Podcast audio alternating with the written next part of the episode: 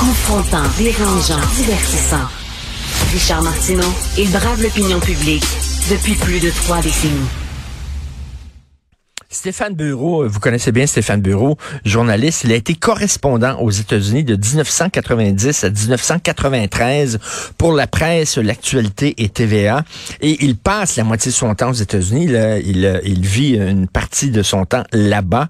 Il est avec nous pour, bien sûr, parler de ce qui s'est passé hier. Stéphane Bureau, bonjour. Salut, Richard. Alors, est-ce que tu es découragé des États-Unis quand tu vois ça? À cause de ça particulièrement? Ouais. Euh, non, parce que s'il fallait que chacune des tueries engendre un nouveau découragement, euh, je pense qu'on ne pourrait personne y passer beaucoup de temps, parce que c'est malheureusement endémique, répétitif. Euh, en moyenne, ça dépend comment on définit une tuerie, une fusillade massive, parce qu'il y, a plusieurs façons de voir ça, mais en général, la définition la plus acceptée, c'est un incident dans lequel quatre personnes ou plus sont blessées ou morts, tuées. Euh, et il y en a euh, en moyenne 600 par année de ce genre d'incidents aux États-Unis, donc euh, presque deux par jour. C'est décourageant évidemment parce que je pense que c'est totalement insoluble et qu'à chaque fois qu'il y a une inflation dans cette spirale infernale, on sort notre arsenal d'indignation, on hmm. dit il faut trouver une solution, on crie ici comme aux États-Unis d'ailleurs, parce qu'il ne faut pas penser que les Américains sont indifférents. Je pense qu'une majorité d'Américains, euh, en fait, c'est pour moi qui le pense, les sondages nous l'indiquent, majorité d'Américains, euh, sans être opposés au deuxième amendement, qui protège le droit d'avoir des armes à feu.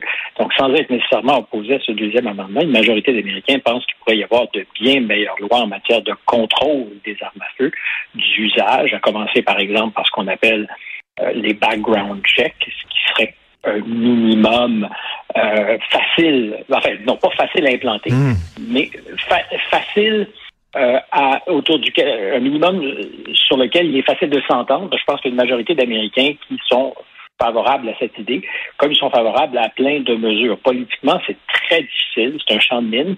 Euh, il n'y a pas beaucoup dans les 30 dernières années d'initiatives qui ont été récompensées. On parle évidemment d'initiatives pour rendre euh, les armes à feu mieux contrôlées ou pour mieux contrôler les armes à feu, sinon qu'à l'époque du président Clinton avec le Brady Bill, euh, qui était euh, il y a des circonstances très émotives parce que M. Brady, comme tu t'en souviens sans doute, était l'ancien mm-hmm. attaché de presse du, président Reagan, qui avait été atteint à la tête lors de l'attentat contre le président, le président, pardon, le président, et dont la, la femme euh, pendant une dizaine d'années, mené une campagne euh, tous azimuts pour une chose toute simple, hein, c'est mieux contrôler les armes automatiques. On ne parle pas des armes de poing, on ne parle pas des armes de chasse, simplement les armes automatiques, parce que c'était une de ces armes qui avait servi dans l'attentat. Euh, donc, on parle d'armes euh, militaires, plus ou moins. Euh, et ça avait fonctionné et ça a eu un impact. Euh, parce que ces armes, évidemment, font, font, beaucoup de dommages. Alors, excuse cette, cette longue euh, sortie à ta question sur le découragement. Euh, la société américaine m'intéresse, me fascine et euh, je l'admire pour plein de choses, certainement pas pour ça particulièrement. mais ça, ça, ça vient, euh, les États-Unis, euh, le, package, pour le meilleur et pour le pire, comme dans un mariage, euh, c'est certainement un des aspects les plus les plus troublants et les plus distinctifs, parce qu'il n'y a pas beaucoup de sociétés au monde, en fait, il n'y en a pas, qui ressemblent à ça. On parle de, je regardais les chiffres les plus récents, presque 45 000 personnes qui sont mortes en 2021 par, par balle. Euh, là-dessus, il faut voir que la très grande, pas la très grande majorité, mais une majorité substantielle, c'est des suicides. Euh, oui. la moitié, en fait. Euh, c'est à peu près ça, sinon un petit peu plus. je sais, en fait, ça change d'une année à l'autre. Et le reste, effectivement, des homicides. Puis dans ces incidents comme celui d'hier, c'est une c'est vraiment une minorité. C'est-à-dire que la, la, très grande majorité des gens qui meurent par balle, euh, ben ils font pas la nouvelle ça se passe une personne à la fois. Je le dis comme si c'était drôle, ce n'est pas du tout.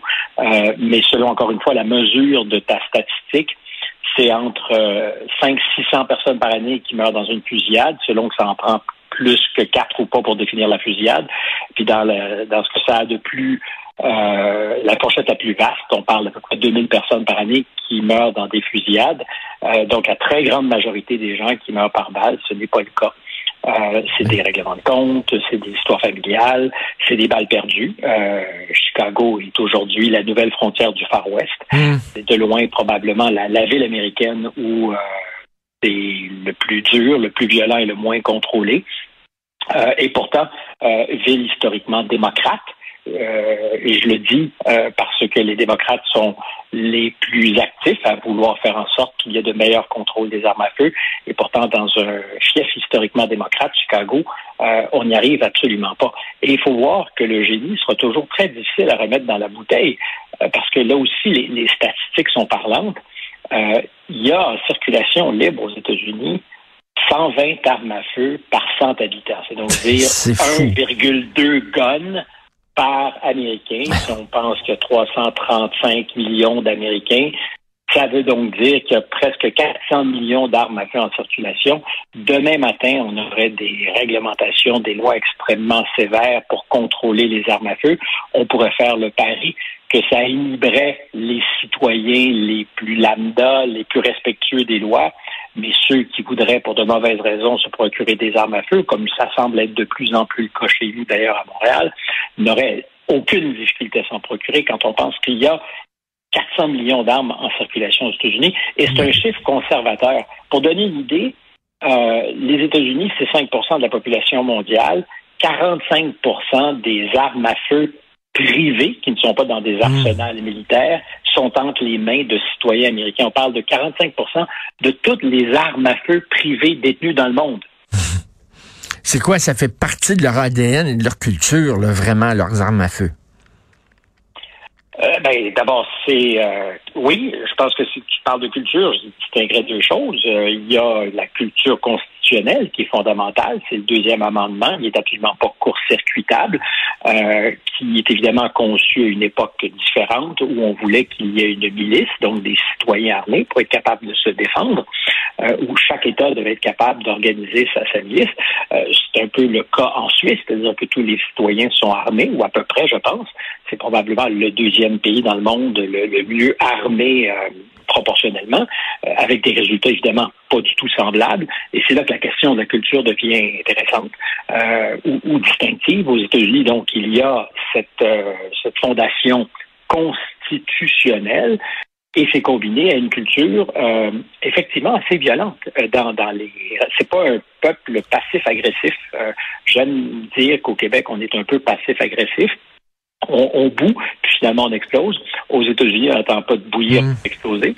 Euh, c'est une culture in your face, c'est une culture très différente. Euh, et quand tu es armé en plus, euh, puis tu ajoutes à ça des, des, pathologies, et je ne dis pas que la majorité des incidents sont le fait de gens qui sont dérangés ou souffrent de maladies mentales, parce que c'est c'était une théorie longtemps prévalente, mais statistiquement pas démontrée. Mais ce sont souvent des gens, des gens seuls qui n'ont pas beaucoup de liens sociaux. Et en début d'émission, euh, Stéphane, je parlais de cet essai qui était très important, euh, qui a été publié en l'an 2000, qui s'appelait Bowling Alone, d'un sociologue qui euh, affirmait, chiffre à l'appui, que le lien social se disloque de façon à la, à la, vitesse grand V. Euh, tu as de plus en plus de gens qui ont plus de famille, qui n'ont pas vraiment de réseau d'amis, qui ont plus de communauté, qui ne connaissent pas leurs voisins. Et écoute, le profil psychologique de ces gens-là, c'est souvent des gens comme ça, là.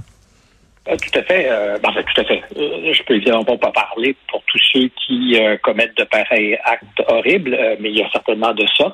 une espèce d'aliénation sociale combinée à une mythification purificatrice de la violence. Ça nous ramène au mythe du Far West, à toutes ces choses-là qui font partie de la culture américaine, qui ne devrait rien expliquer parce que euh, le fantasme c'est une chose, passer aux actes c'en est une autre. Euh, je pense, euh, c'est banal de le dire, mais que les, réseaux sociaux n'aident à rien parce qu'on fait de certains de ces personnages des héros, donc une espèce mmh. d'émulation infernale sombre qui ne devrait pas arriver. ceci étant dit, donc je parlais de, de, de culture et combiné à la constitution américaine, il y a quelque chose de néanmoins intéressant et fascinant euh, puis je fais très attention euh, en le disant, mais euh, c'est une des cultures démocratiques dans le monde où le monopole de la violence n'est pas seulement entre les mains de l'État. Et, c'était le principe un peu aussi de la milice.